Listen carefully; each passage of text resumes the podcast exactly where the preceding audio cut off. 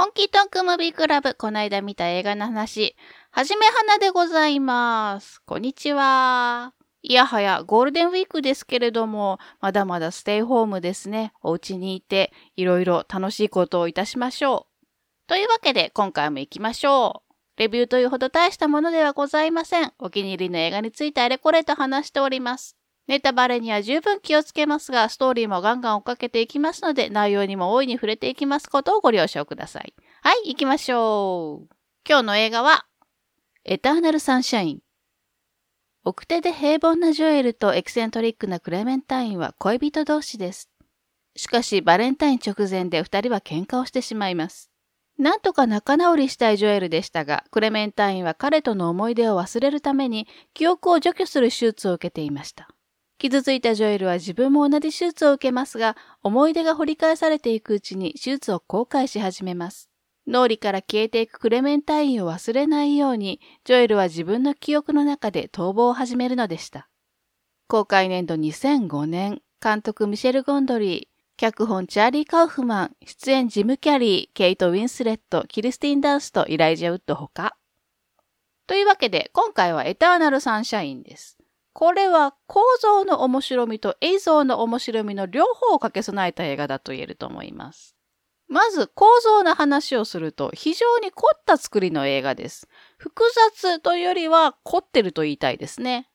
一見すると脈絡もなく話が進んでいるように見えるんですね。さっきまで恋人のように見えた二人が次の瞬間では他人になってたりとか、さっきまで初対面だったのに次のシーンではもう倦怠期だったりとか、まあ言ってしまえばこれは時系列がかなりシャッフルされてる映画です。初見だと何がどう進んでるのかちょっとわかりづらいんですけど、キーポイントとなるのはクレメンタインの体のある部分の色です。この色によって大体の流れの整理がつくと思います。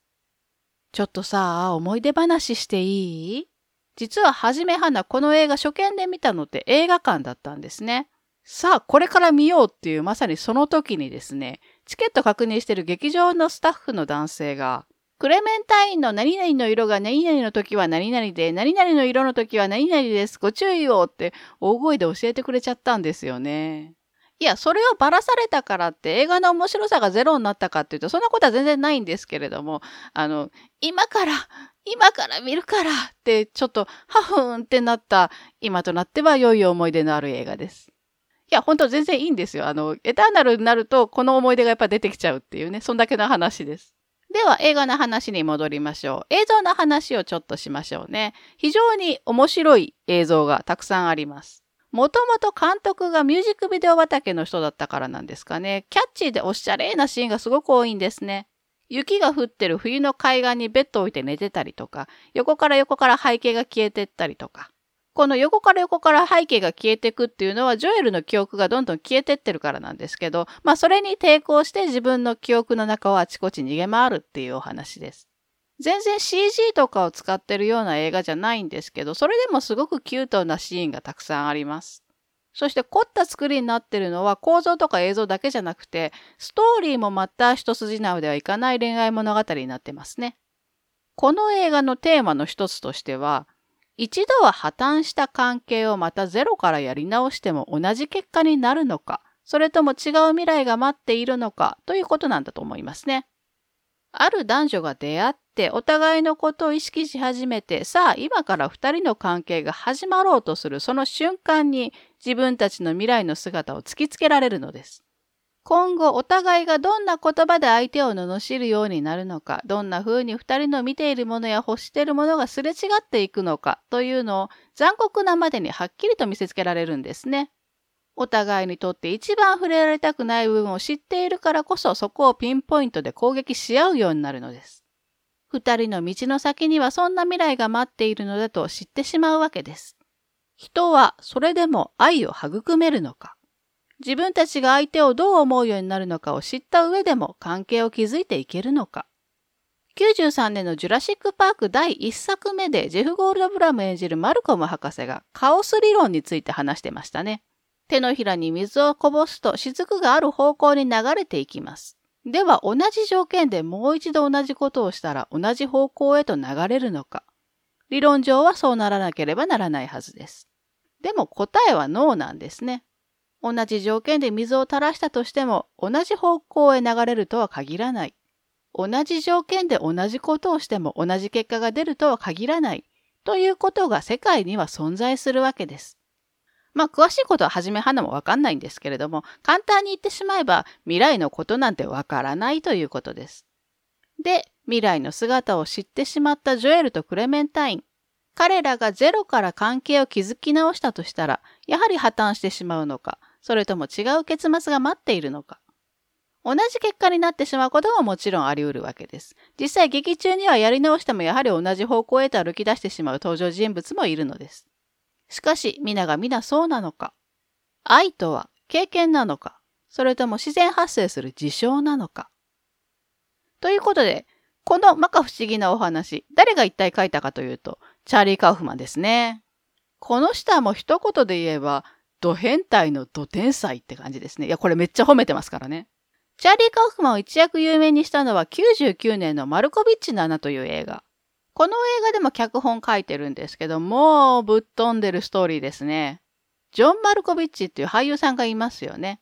そのジョン・マルコビッチの頭の中に入って、ジョン・マルコビッチになれるっていう穴を見つけるっていう話です。で、それを商売にしようとする人たちがいるんですね。はいはい、こん中入ったらジョン・マルコビッチになれるよっていう。そしてそれが本人にバレちゃう。どうなるかというと、ジョン・マルコビッチ自身がその穴の中に入っちゃうっていう。あの、これ、はじめ花がおかしなこと言ってるように聞こえると思うんだけど、本当にそういうストーリーですからね。どっからそんな発想出てくるのっていう天才ってすごいね。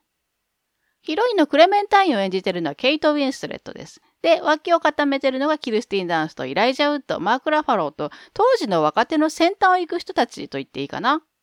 そして何より主役のジム・キャリーです。言わずと知れた世界的に有名なコメディ俳優ですね。90年代ぐらいにはもう8割増しぐらいのオーバーアクトと顔芸でコメディ映画に引っ張りだこでしたね。もともとはサタデーナイトライブで火がついたコメディアンです。長身で実はすごいイケメンなんですね。で、その表情がルーニー・テューンズに出てくるアニメのキャラみたいにすごく誇張して変わるんですね。いやもうこの人はこの人で天才よ。ただね、どうやらこの人、憑依型の俳優さんみたいで、その都度その都度役のキャラクターでかなり感情が左右されてしまうらしいんですね。だからアニメキャラみたいなデフォルメされたキャラクター、しかもハイテンションで陽気なキャラを演じるときにはそれがプラスに働く。だけどシリアスな役とか難しい役を演じるときもやっぱり役に感情が持っていかれちゃうらしいです。今回のエターナルサンシャインの時にはずっと悲しくてほぼ壊れてたって言ってましたね。まあ基本ジョエルは失恋してますからね。とはいえ監督にはまあそれがすごくいい感じだから撮影中は壊れたままでいてねって言われたらしいですけど。で、その感情が持ってかれるっていうのが危険水域まで行ってしまった映画があります。それが2000年のマン・オン・ザ・ムーン。これは実在のコメディアンアンディ・カウフマンの電気映画です。今日カウフマン多いな。あの、生前のアンディ・カウフマンとお友達だったダニー・デビートが制作に回ってます。実はこの映画、メイキングドキュメンタリーがあったんですけど、20年近くお蔵入りにされてたんですね。それを何年か前にネットフリックスがニムアンディっていうタイトルで世に出したんです。なぜお蔵入りになっていたか。ジム・キャリーがだいぶやばかったからです。おそらく制作側がストップを出したんですね。無理無理。ジム・キャリーもともとエキセントリックな行動が多いのにもうこんなの出したら本当におかしな人だと思われるっていう。というのも、当時すでに押しも押されもしないコメディ俳優だったんですけれども、ジム・キャリー。アンディ・カーフマンの役っていうのはオーディションを受けてでもどうしてもやりたかったものだったんですね。そのぐらいものすごく思い入れがあった。だからなのか、もうカメラが回ってても回ってなくても、撮影期間中ずっとアンディ・カウフマンになりきってたんですね。なりきってたとはちょっと違うのかな？アンディ・カウフマンだったというべきなんですかね？どこまでが芝居でどこまでが現実なのかもう全く区別がつかない状態になってたんですね。さらに悪いことに、アンディ・カウフマンが作り出してたトニー・クリフトンっていうキャラクターがあるんですね。もう悪態ばっかりついて人に迷惑ばっかりかけてるおっさんのキャラクターなんですけど、時々ジム・キャリーはこのトニー・クリフトンにもなるんです。だからジム・キャリーとしてではなくて、アンディやトニーとして気候に走るわけですね。物壊したり、暴言吐いたり、紙袋をかぶって車運転したりとか。それが延々と続くわけですから、周りはかなり疲弊したみたいですね。誤解を恐れずに言えば、もう乖離性同一性障害に近い状態になってたというべきですかね。ジム・キャリーっていう主人格が撮影中に出てくることはほぼなくて、アンディとかトニーっていう人格が表に出てるっていう感じでした。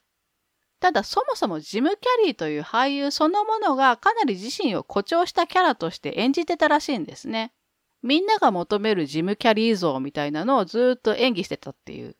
だから結構後になってうつ病の告白をしてましたね。いや本当にね、コメディ畑の人って大変ですよ。特に天才であればあるほど自分のアイデンティティと求められているそのコメディアンとしての自分っていうのに板挟みになってしまう人が多い。それだけコメディっていうジャンルが実は非常に難しいものなんだっていうことなんでしょうね。リスペクトせんといかんよね。で、今回あの映画の関係者の話で時間を割いてしまったので、こっからはちょっとだけ時系列シャッフル映画っていうのをちょっとだけ取り上げてみようかなと思います。この手法を流行らしたのはやっぱりクエンティン・タランティーノでしょうね。94年のパルプフィクションがまあ代表的なところでしょうね。それぞれの登場人物がこの時間何をやってたかっていうのをそれぞれ追っていく。なので一度翌日まで話が進んでも違う人の視点でまた前の日のその時間に戻るっていうね。ウィキとかファンサイトとかではちゃんと時系列順にエピソードを並べ直した表とかがあるのでチェックしてみると面白いかもしれませんね。タランティーノやっぱりこのやり方すごい上手なんですよね。だから他の作品でもちょいちょいやってる。個人的には97年のジャッキー・ブラウンの行ったり来たり感とか好きでしたね。いや、だけどもうね、パルプフィクション以降は、パルプフィクションっぽい映画が佃煮にするほど作られてましたからね。もちろんタランティーノ以前にもこういうやり方の映画ありましたよ。以前、グランドブダペストホテルの回でシンメトリーの構造を多用している映画ということで紹介した61年の映画、去年マリエンバードで、これもそうですね。まあ前回も話しましたけど、この映画は時系列が前後するっていうか、視点もあっちゃこっちゃするし、いろんなもんがシャッフルされてるんで、相当何回も見ないと飲み込めないと思います。それから2012年、クラウドアトラス。これもかなりややこしい映画です。時系列のシャッフルもスケールがでかくて、昨日、おとといみたいな話じゃないんですね。もう時代そのものが行ったり来たり。さらにややこしいのが、その時代によって登場する別々のキャラクターを同じ演者のメンツで回してるってことなんですね。例えば、70年代の出来事をハルベリーとトム・ハンクスが演じる。今度は近未来の出来事をまた別のキャラクターとしてハル・ベリーとトム・ハンクスが演じる。そうかと思えば中世の頃のエピソードをまたハル・ベリーとトム・ハンクスが別のキャラクターとして演じてるっていう感じ。まあ、クラウドアトラスに関してはそれぞれの時代で撮ってる監督も違うんですね。だからテイストも結構バラバラです。そういうシャッフル感という意味では去年マリエンバートでと同じような手法と言えるかもしれませんね。それから時系列シャッフル映画といえばメメントを挙げる人がいるかもしれませんけれども、メメントに関しては時系列を行ったり来たりはしてるんですけれども、ランダムではないんですね。ある意味すごく順序よく並んでる。劇中のある時間、ある日時を目指して未来から遡るパートと順当に未来へ進むパートが明確に分かれてるんですね。遡りパートと未来へ行くパートっていうのがほぼ交互に見せられるので結構分かりやすい。まあ、とはいえこれも初見では何のこっちゃっていう映画になっちゃうかもしれませんけど。それから2009年の500日のサマー。とある男女が出会って終わるまでの500日を時系列を行ったり来たりしながら見せるっていう映画です。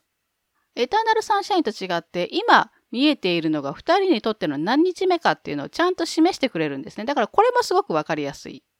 実はね、今回ギリギリまでこっちをメインにしようと思って準備してたんですね。その参考資料としてエターナルサンシャインをもう一回見たんですけれども、今回のテーマにはエターナルサンシャインの方がいいかもなと思って、ちょっとギリギリで変えてみました。500日のサマーもすごく大好きな映画なので、また別の機会で取り上げたいと思います。